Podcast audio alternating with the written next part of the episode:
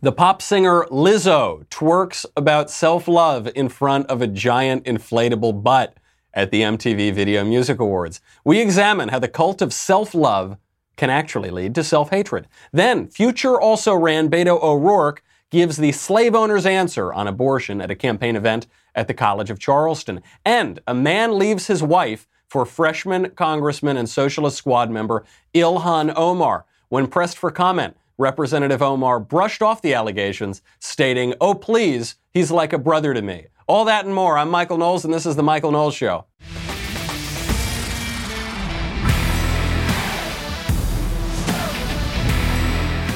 I can't take credit for that Omar joke much as I would like to. That one was going around Twitter yesterday, and I, I first saw it on the account Boomy Leaks, which has the handle not Wokey Leaks. So give him a follow. It's a pr- pretty good joke there's a lot to get to today, a lot of weird sex going on. If we have time, we'll even get to some updates in the Jeffrey Epstein story. But I have to begin with the Video Music Awards. Did you watch it? No, you didn't, because nobody really watched it. But there was some seriously culturally relevant stuff going on. It wasn't good, it wasn't pretty, it wasn't true, and it wasn't beautiful, but it tells you a lot about the culture that you are in. A singer who I had never heard of or seen before, but now am like downloading all of her stuff because she's so fascinating, is uh, Lizzo. Lizzo stole the show at the VMAs by twerking in front of a giant inflatable butt. The, the VMAs are very, very stupid, and they pretty much always have been, and they don't matter at all in themselves and especially this one because it was the lowest rated VMAs ever. They got 1.93 million viewers. I mean, we have several YouTube videos that have many more views than that, so that, that's not what we're talking about. The reason that it matters, though, there are actually two reasons why this matter, and, and it tells you something about the state of culture right now. The first reason for why this matters is it shows just how far our culture has fallen. So, for those of you who aren't uh, watching this, there's this singer, and she's a voluptuous lady. So, th- this is important to the whole story of the song. She's a more full bodied uh, performer, trying to be polite about this. And then a bunch of other singers come out or dancers, and they go and they start dancing around. And then behind them is this huge, like two or three story tall, inflatable butt. And that's the our culture, which produced Bach, which produced Chopin, Mozart, which produced Gregorian chant, our culture, which built the Sistine Chapel, which uh, sculpted David by Michelangelo, which sculpted the Pietà, the Duomo, the Cathedral of Chartres, the, the, the Cathedral of Notre Dame, that culture has now decided to reward as its high point of the year a giant inflatable butt and a woman rattling off gibberish while other women come on stage and just shake around. This is unfortunate for the culture. And because it used to be, it's not like we never had low culture before. We've had fart jokes in comedies for as long as there have been comedies, for, for thousands of years. But there's also been a high culture, and the low culture has told us something about the high culture, and the high culture has built these cathedrals and written these symphonies. There is no high culture anymore. It doesn't exist. It's no, this is the high culture, which is the low culture, which is a giant inflatable butt. So then Lizzo gets into the dance. She calls these girls on stage. And what you can't quite tell when they first come on, but you quickly learn, is that the girls in their costumes are wearing assless chaps. And then Lizzo continues to speak in this sort of slang, and then the girls twerk in the assless chaps for the nation. This shows the contradiction of the sexual revolution in a particularly hilarious way. Again, I would point you to the giant inflatable butt. And the contradiction here is that on the one hand, feminists tell us, feminists tell women in particular, that dressing nicely and putting on lipstick and wearing a dress is horribly oppressive and it is degrading because it objectifies women makes women into sexual objects. That's on the one hand. On the other hand, we are told that going on national television in assless chaps and twerking in front of a giant inflatable butt is empowering because it gives women sexual agency. Some of us knew that feminism was a lie from the very beginning. Some people didn't realize that. I think now we're finally seeing it.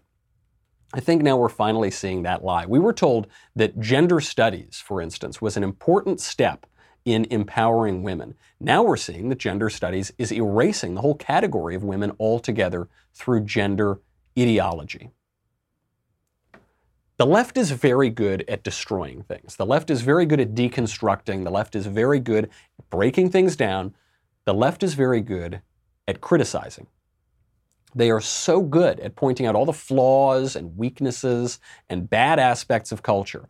Everything that was wrong with uh, the way that women behaved and were treated in the 1950s and 60s, the left is really good at pointing that out. They're excellent at pointing that out. But the left's trick is that we never hold them to account for proposing an alternative. So they say it's terrible that women are staying at home and raising children. It's awful that they cook dinner. It's terrible that they wear dresses and wear lipstick and do their hair degrading, objectifying. How terrible. They can't do that. Here's your assless chaps, man. Please put those on. That way you can be empowered. Does anybody seriously believe that these women dancing on stage are respected more than a 1960s housewife?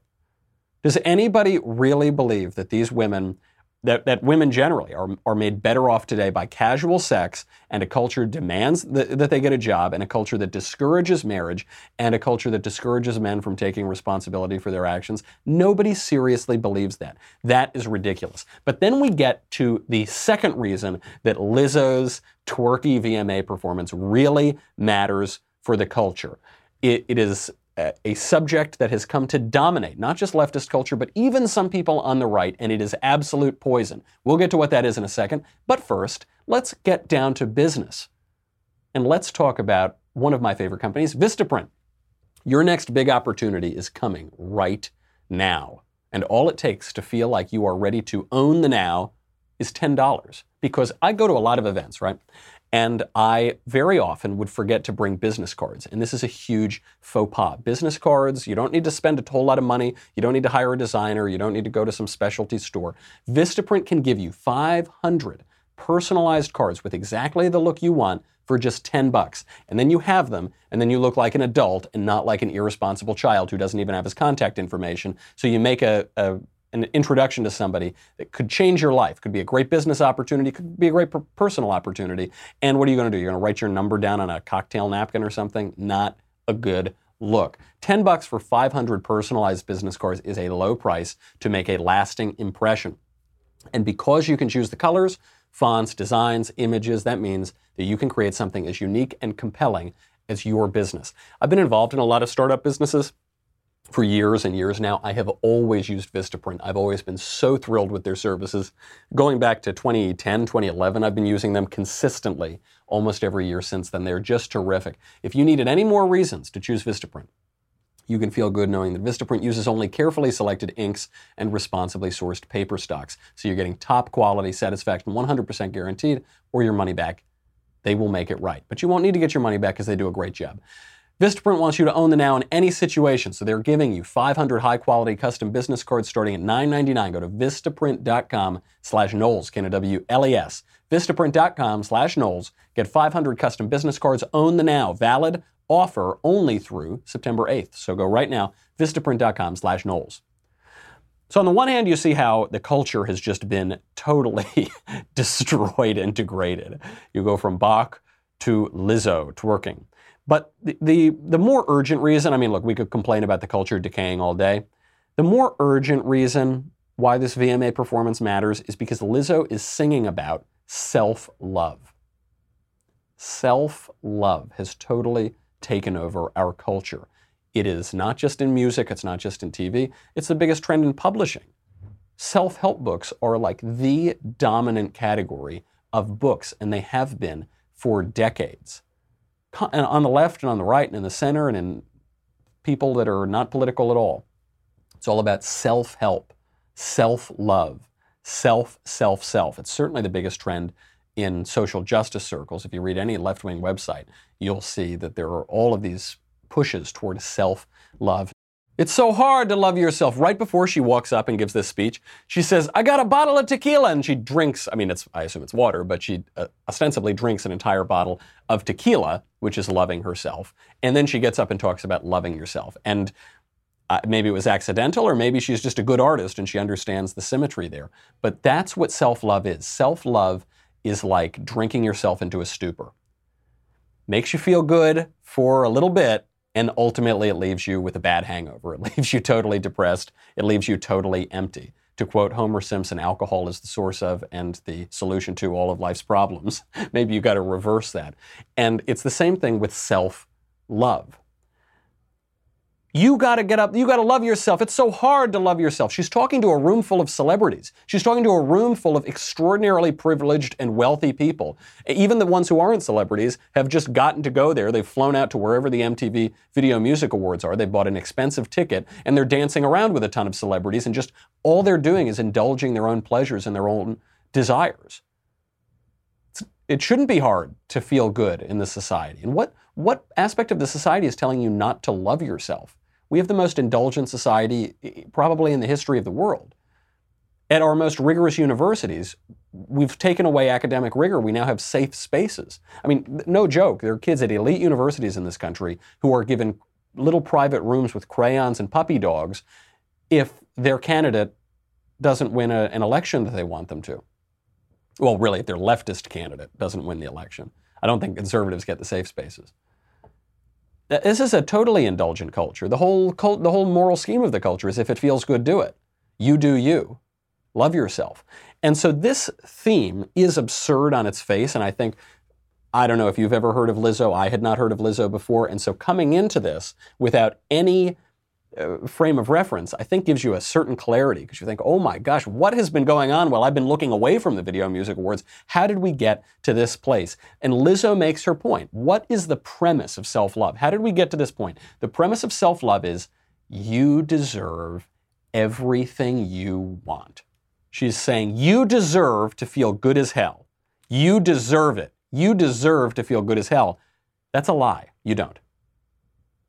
Not only do you not deserve to feel good as hell, nobody feels good as hell all the time. People feel good as hell like some of the time.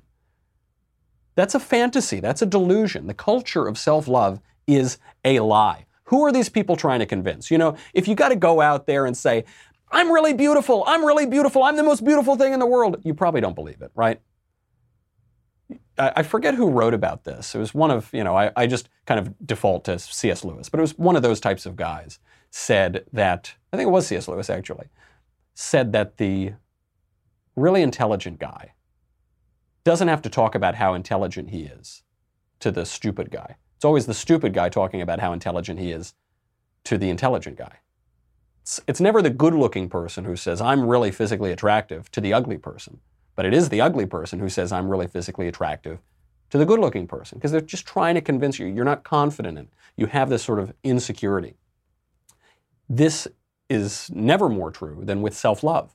The people I see most on social media or who write in magazines and journals who post the most about self love are the most miserable people I know to a man, or more often to a woman this is always true. I, like there, there is almost no exception to this rule. If you are constantly prattling on about self-love, you don't love yourself. You're just trying to convince other people that you do, and you're trying to convince them to go down this rabbit hole of madness called the self-love culture. And it, the reason that they don't love themselves is not because they're failing at self-love. I think that's the idea. Is, oh, if I don't love myself, if I don't feel good as hell all the time, then I'm not just not loving myself enough. I need to think about myself more. I need to think about how I'm entitled to more things, and then I'll be happy. No, the opposite is true. You won't be. That's the pro- the self-love is the problem. You, usually, almost always, the people who talk about self-love all the time are loving themselves. They are behaving in a selfish way, they're behaving in a self centered way, they're always talking about themselves, they are absorbed in themselves. But a man wrapped up in himself makes a very small package indeed. It's just selfishness, it's just self centeredness that make you miserable. That's the problem. You think that selfishness and self centeredness are going to make you really happy and feel good as hell. That's what the culture tells you. They don't. They always make you miserable. We used to know this. This used to be common sense, but common sense is no longer common in a culture that exalts twerking in front of a giant inflatable butt. This common sense has been beaten out of us. Now, if you say that you are perfect the way that you are, if you say, if you think you deserve all the happiness in the world, the culture tells you that's exactly the right thing. Actually, you are giving yourself a recipe for misery. Guaranteed. The culture of self love is a culture of delusion and entitlement. So, what is the actual beginning of real love? Not self love, but actual love. First of all, it's not self centered. That love is on someone else. You, you might hear this from a certain Jewish fella who walked around Israel uh, 2,000 years ago, who said, Love the Lord your God and love your neighbor as yourself. Love the Lord your God. Lo- you're loving your Maker, that you're loving with gratitude. You are loving the person who gave you this wonderful life that you have. And then you, who, who are made in the image of God, love your neighbors as yourselves, and you do unto others as you would have them do unto you. The actual beginning of real love is this humility and this gratitude. It's a love of other, first of God, and then, because of that, of your neighbor. And what is your love of God? Your love of God expresses a gratitude for the life that God gave you, which you did not create. You are an, even if you're an atheist, even if you're an agnostic, even if you have some other religion, we can at least agree you, you are not responsible for, for your life. You did not create your life. You were born into this world and you were not responsible for that. And you're going to live and you're going to do a lot of things. And then you're going to be taken out of this world most likely you're going to have no say in that either. Your life at a fundamental level is not your own. You have a you can express a gratitude for that. And that realization that you're not responsible for coming into this world and you're probably not going to be responsible for coming out of it is cause for a humility. Uh, St. Augustine, I think it was, who said the four most important virtues are humility, humility, humility, and humility. The, that culture, that actual culture of real love, not self love, would be Lizzo getting on stage in a sort of nice, elegant dress and then thanking all of her fans for listening to her music. She goes to the Video Music Awards and she says, Hey, this is lovely. Thank you so much for listening to my music and making me popular, and I really like that, and I really like all of you. It would be Lizzo reminding everyone who's in that room, who's dancing around to the fun tunes, how lucky they are, how unbelievably privileged they are to be able to be in that room listening to fun music that they like and to be in the greatest country in the world that's that allows them to do that it gives them so much freedom so much prosperity such a good protection of their rights. And how lucky they are just to live just to be alive. What a, what a time to be alive. That would be a culture of real love. By the way that's what award shows used to be until like five minutes ago Award shows used to, well, not five minutes ago, really started going downhill in the 70s. But before that, the award shows were you would get up there and you say, Thank you so much. Thank you. Thank you to my country. I'm so glad to live in the greatest country on earth. And thank you to God for blessing me with all these wonderful blessings. Good night. That exhibited something called class. That exhibited something called grace. That was rooted in a fundamental humility. Then award shows became about entitlement.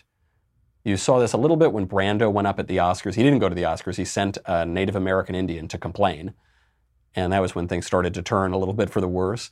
Then you saw Michael Moore, he, he goes up at the Oscars and he complains. And now people just go complain.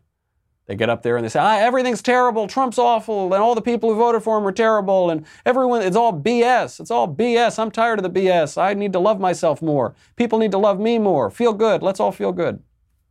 That's not nice. People don't like that you don't have to take my word for it. Back in the olden times, you know, like 20 years ago, people were happier. And 40 years ago, people were happier. And 50 years ago, people were even happier still. This is according to every survey that has attempted to measure happiness and satisfaction.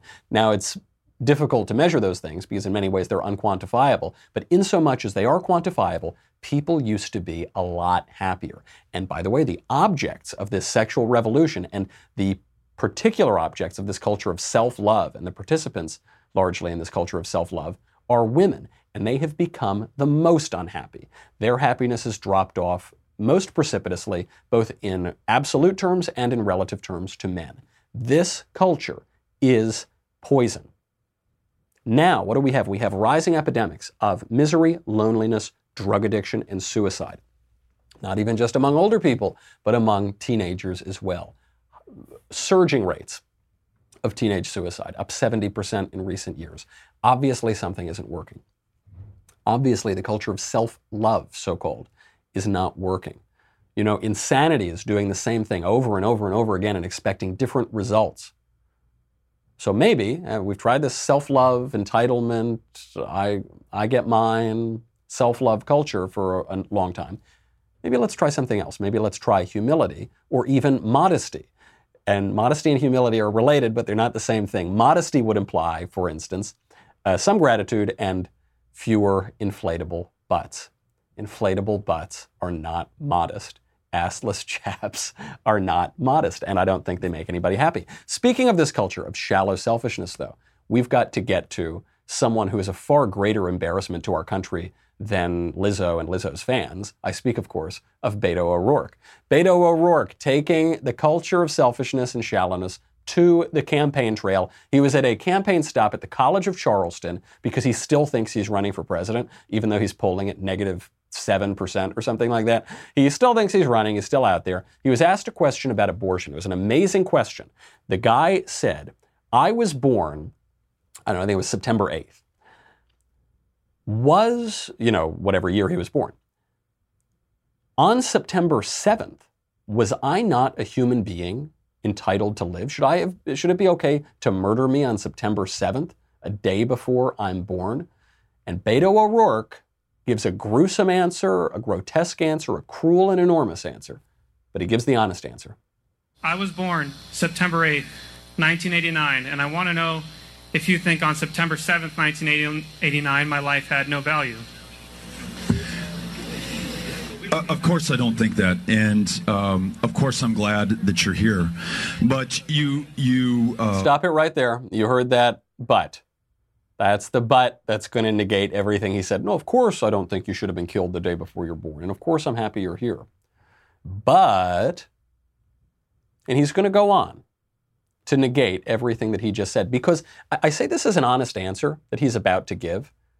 Because the logic of abortion is if it's okay to kill a person, if it's okay to kill a baby at, I don't know, two weeks old, then it's okay to kill a baby at four weeks old, then it's okay to kill a baby at 40 weeks old.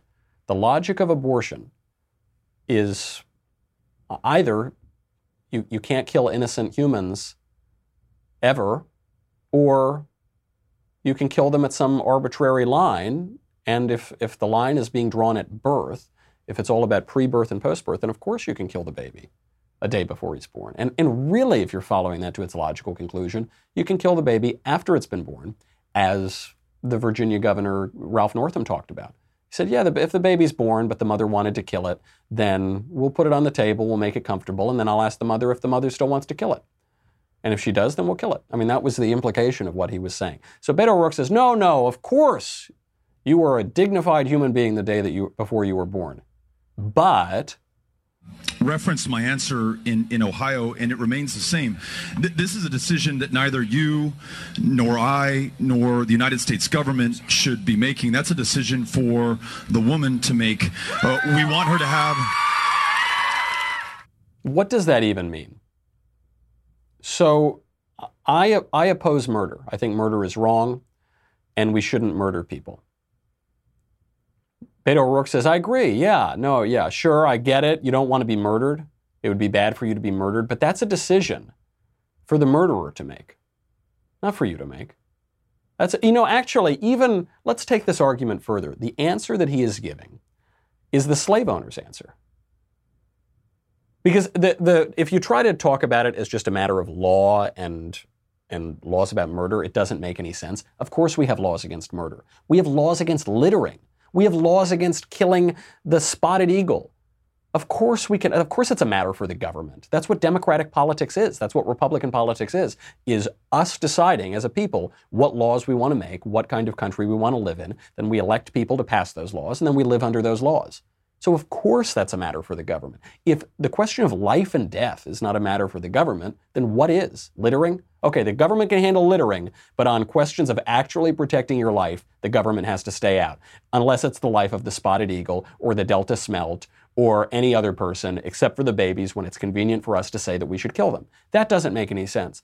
The, the more coherent argument that he's talking about, and it's coincidental that he's giving this at the College of Charleston, is, about, is really about slavery. That's the argument. The argument he's making is look, regardless of what you think about slavery, that's not a decision that the government can make. That's that's a decision for the slaveholders. Look, you, you, might not, you might not support slavery, so you don't have to have any slaves. But the slave owners got slaves. You, you're going to tell him that he can just release his slaves? How, how dare you? How could you come and tell him to do that? The slave owner has his slaves, you don't have your slaves, that's fine. Agree to disagree. It's choice. He chooses to have slaves, you choose not to have slaves. And the, the obvious answer to that is what about the slave's choice? Isn't the slave a person? What about the baby's choice? Isn't the baby a person? It's not a matter just for the, the mother to decide. The baby's a baby. It's unbelievable. You know, it's, he's not quite making an argument for states' rights. He's even going more radical than that. He's making an argument for slaveholder rights. He's making an argument for murderer rights. Doesn't make any sense. It's so utterly cowardly. It is so profoundly immoral. And I mean, he, Beto O'Rourke is not going to be remembered in history, but for the significant people who are making this argument, they are going to look so, so bad in future eras. If there is a future era of moral clarity, they're going to look just absolutely awful. They are defending pretty much the worst thing you can imagine just killing innocent little babies. We'll get to where Beto even draws out further the slavery analogy. And then we will get to Ilhan Omar's sex scandal. I can't believe I'm saying that, but you know, hey, we're in silly season, aren't we? Uh, we'll get to all of that maybe some updates on Jeffrey Epstein if we have the time. But first, I've got to say goodbye to Facebook and YouTube. You know, Daily Wire is turning four years old. So still old enough to abort, I think, in Virginia and in the state of New York, but but you know, getting around that age now where it's really pretty a significant thing. Four years. Thank you to all of our fans. As a thank you, we are giving away one month of our premium monthly subscription to anyone who uses the code birthday. So easy. Go go over, use the code birthday, you get a whole free month subscription. For all of August, as we celebrate this milestone, we've been giving away a free first month for new premium monthly subscribers. Just use the code birthday. Time is quickly running out. There are only three days left to get in on this deal, so subscribe today. Come on and join the fun. Go to dailywire.com. We'll be right back with a lot more.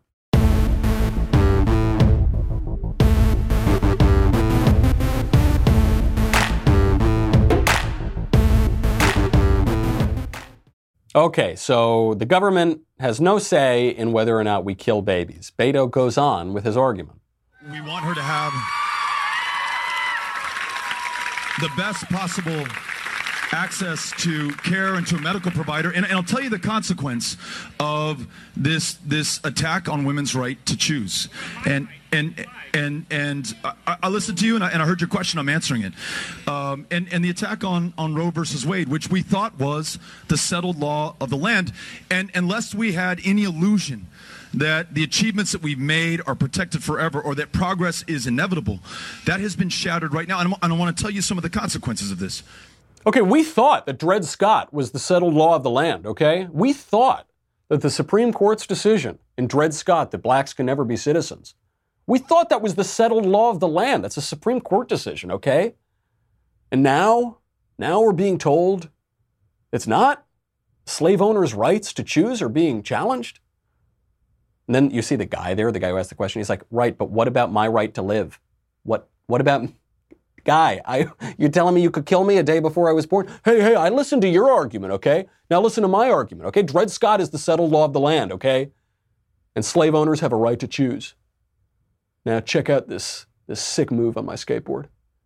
Check this out. I can do it while I eat a french fry. So, he, go, he you see, he starts the argument talking about women's health care. Now, he'll get back to that. This is another minefield for him. But the argument this is the settled law. We've had a lot of bad settled laws in this country. And we overturn them because they're horrific, they're enormous, they're not tolerable. He won't acknowledge that. Then he gets into an even worse decision for him right now, an even worse area of the argument, which is women's health care. In my home state of Texas, thanks to these trap laws that uh, make it harder for uh, providers to offer the full spectrum of reproductive care, more than a quarter of our family planning clinics have closed. And it has made us one of the epicenters of this maternal mortality crisis because not only can you not get safe legal access to an abortion, you cannot get access to a cervical cancer screening or a family planning provider, or in a state that refused to expand Medicaid, any provider at all. And we are losing the lives of women in our state as a result. Okay, now he's just sort of rambling eh, because he knows he can't answer this question because his answer is so morally repugnant. But what he's starting to get at is the shrinking of so called family planning services because of different rules and regulations. One rule, for instance, just came out this past week out of Title X, which was the federal government. Trump administration came in and said, okay, we're going to continue to give out the quarter billion dollars a year of Title X funding. Title X funding is for family planning services, but we're not going to give that money out to abortionists. So you can either have your Title X funding, your family planning funding, if you actually want to be a family planning provider and not a family killing provider, right? You're actually planning growing families. They call it reproductive health. It's the exact opposite of reproductive health. It's against reproduction and it kills you. So it's obviously not health. They say, okay, we'll give you the reproductive health, we'll give you the family planning, but you can't provide abortions. So you can either have your family planning or you can have abortions, but you can't have both. And all of these leftist organizations that pretend to focus on family planning turned away the money. Why? Because they have nothing to do with family planning, and all they want to do is kill babies. Planned Parenthood gets $60 million a year through Title X funding, and they turned it down. Now, they get a lot of other, they probably get another, what, $440 million of taxpayer funding at least every year through other programs. So, but they still took well over a 10% hit because they don't actually do family planning. They just kill babies. That's what Beto is talking about here. And what the Republican response to that should be is well, we want to help women, we want to help families, we want to help mothers. Here's all the money. We're not, we're not going to cut one penny from any of that funding. You have to choose abortion or women's health, because abor- what the left has done is conflate abortion with women's health, but they're not the same. So uh, what the right can do is make the left choose. We should do it with a more serious candidate than Beto O'Rourke, because Beto ain't going nowhere. And then he finishes up his pseudo argument. Um, I, I, don't question the decisions that, that a woman makes. I mean, only she knows um, what she knows, and I want to trust her with that. So I appreciate the question. I don't question a decision a woman makes. What kind of patronizing idiocy is that? Because women can't make mistakes. Just like women can't lie. You have to believe all women because women can't lie. They don't make mistakes, they don't lie. This is, I mean, not at the height of the Victorian era did people treat women with such ridiculous unreality, as put them on such a pedestal. Wow, they can't lie. Goodness gracious, can't make any mistakes. Why would you trust women more than you would trust men, more than you would trust anybody? If a woman wants to kill somebody, it's just as wrong as if a man wants to kill somebody. If a mother wants to kill her child, it's just as wrong as if a father wants to kill his child. Doesn't make any sense. Speaking of other very bad Democrats, though, I want to move on to one who's more relevant than poor Mr. Beto, and that, of course, is Ilhan Omar. Ilhan Omar is now caught in a sex scandal. Ilhan Omar, if you thought she couldn't get bad enough, she stole another woman's husband. This just came out out of uh, divorce proceedings that are going on in court. There's a woman, a physician, who's 55 years old. She's married to a 38 year old man who is a political consultant and a Democrat. That consultant has worked for left wing Democrats in his career, including Ilhan Omar. He also worked for Keith Ellison, so he works for all these radicals. The 38 year old man, Democrat operative, and the 55 year old physician have a 13 year old son together. Now he is going to leave her and break up the marriage because he's fallen in love with Ilhan Omar. This from the court papers. The parties physically separated on or about April 7, 2019, when defendant told plaintiff that he was romantically involved with and in love with another woman, Ilhan Omar. It gets even more sordid because not only did the congresswoman Ilhan Omar steal the guy's or the, the, the woman's husband, she also paid this guy, his name is Tim Mynett, and his consulting firm $230,000 through her campaign since 2018. So it's something like one out of every three dollars she's spent, or something like that, has gone to this guy's uh, campaign or this guy's firm. The reason I bring this up, it's awful when a spouse leaves and a marriage breaks up. It's just awful. I know many people who have found themselves in that position. If I can offer any consolation, consider this. At least your spouse didn't leave you for Ilhan Omar. It's, uh, you know, every storm cloud has a silver lining. It's bad enough to say, honey, I am breaking up our marriage and I'm leaving you for someone else. But imagine if you heard, honey, I'm breaking up our marriage and I'm leaving you for the devil.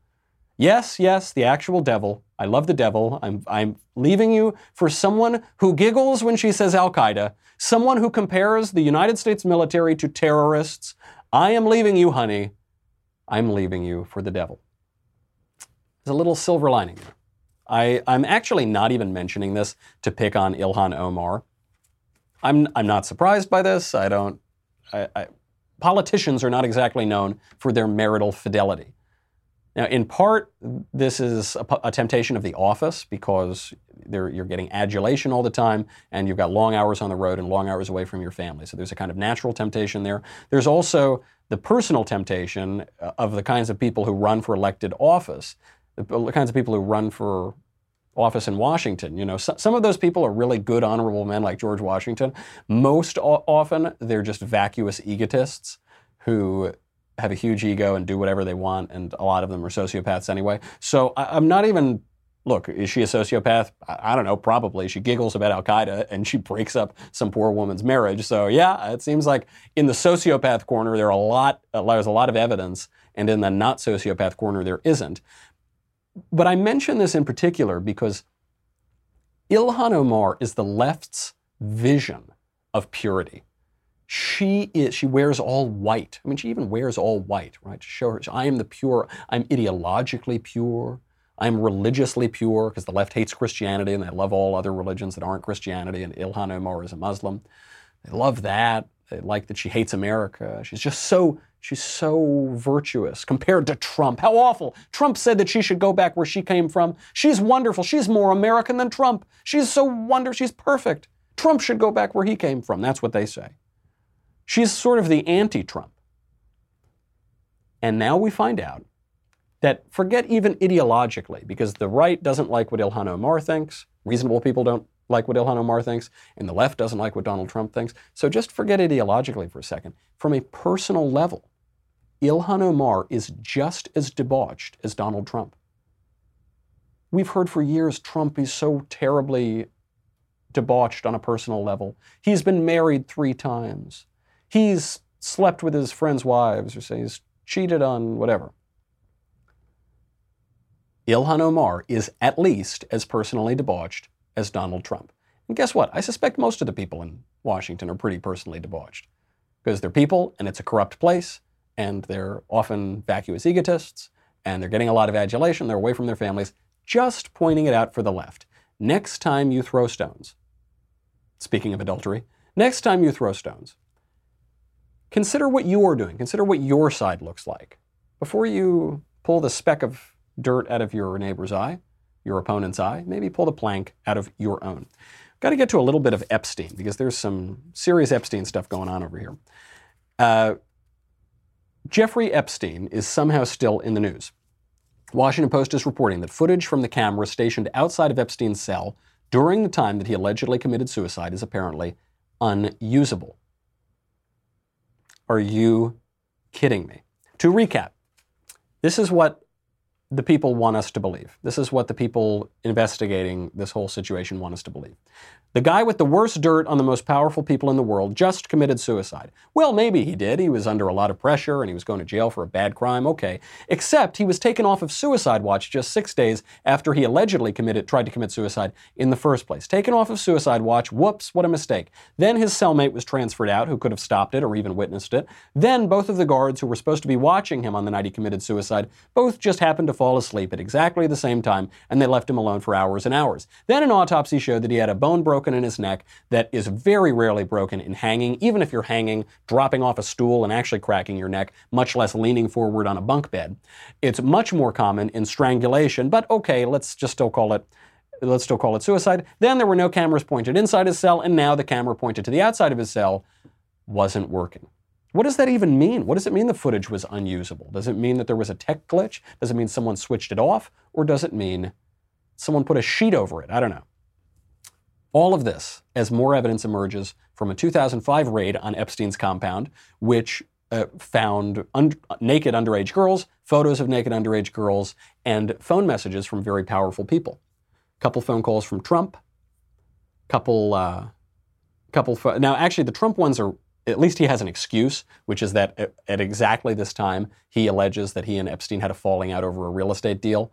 Whether or not the phone calls were about the real estate deal, I don't know, but at least he has this one excuse. Other guys don't even have one excuse. Uh, George Mitchell, Democrat senator, phone calls from him, phone calls from Harvey Weinstein, and lots of messages from underage women asking if they could come over and give him massages. It would be literally impossible to arrest and question all the powerful guys associated with Epstein. You got two presidents, you got a prince, you got senators, you got foreign dignitaries, a lot of powerful people. What about Ghislaine Maxwell? Why has Ghislaine Maxwell not been arrested, the madam who was procuring girls and allegedly abusing them with Epstein? Why is she still walking around free? That doesn't make a lot of sense. So if the government wants to put conspiracy theories, quote unquote, to rest, that Epstein wasn't just accidentally permitted to kill himself and maybe something else was going on, they at least need to bring in Maxwell. If nothing further comes from this case, then the story that he was simply accidentally permitted to commit suicide is just not credible. One quick story I got to get to before we go. You remember a few months ago, the College Board announced an adversity score for test takers. So you're going to take the test and then you were going to be scored on your adversity. There was outrage because that was ridiculous. So yesterday they announced they're dropping the adversity score. That's great. Conservatives rejoice, except the College Board is lying. They did scrap the adversity score, but they launched a new version called the Landscape Program, which is the exact same thing as the adversity score. The adversity score was one score on a student's suffering. The Landscape Program gives you six scores about the neighborhood you grew up in and the high school you went to median family income in that neighborhood, all that sort of stuff. This is a terrible idea, and it's very dishonest. They're saying they got rid of it, and they didn't. Now, instead of one adversity score, you get six.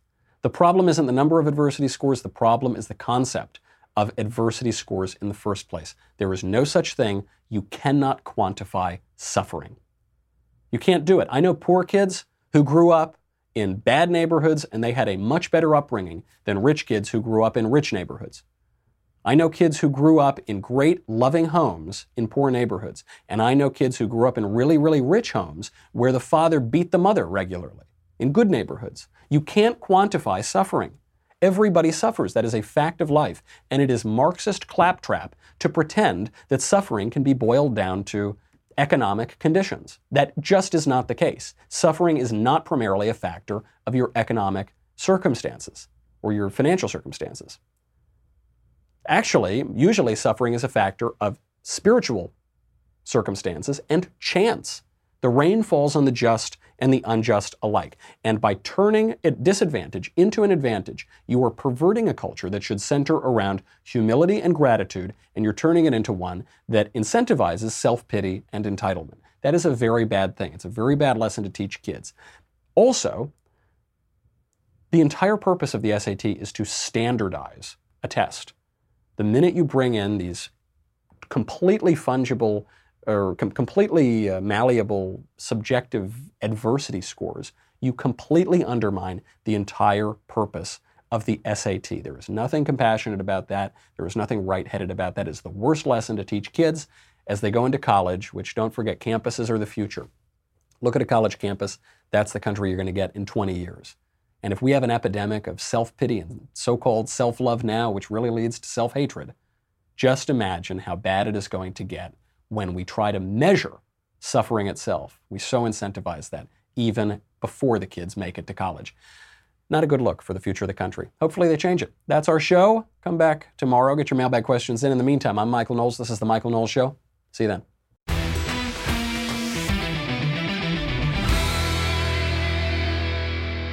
If you enjoyed this episode, and frankly, even if you didn't, don't forget to subscribe. And if you want to help spread the word, please give us a five star review and tell your friends to subscribe. We're available on Apple Podcasts, Spotify, and wherever else you listen to podcasts. Also, be sure to check out the other Daily Wire podcasts, including The Ben Shapiro Show, The Andrew Klavan Show, and The Matt Walsh Show. The Michael Knowles Show is produced by Rebecca Dobkowitz, director Mike Joyner, executive producer Jeremy Boring. Our senior producer is Jonathan Hay, supervising producer Mathis Glover, technical producer Austin Stevens, editor Danny D'Amico. Our audio mixer is Mike Coromina. Hair and makeup by Jesua Olvera. Production assistant Nick Sheehan. The Michael Knowles Show is a Daily Wire production. Copyright Daily Wire 2019. On the Matt Walsh Show, we're not just discussing politics. We're talking culture, faith, family, all of the things that are really important to you. So come join the conversation.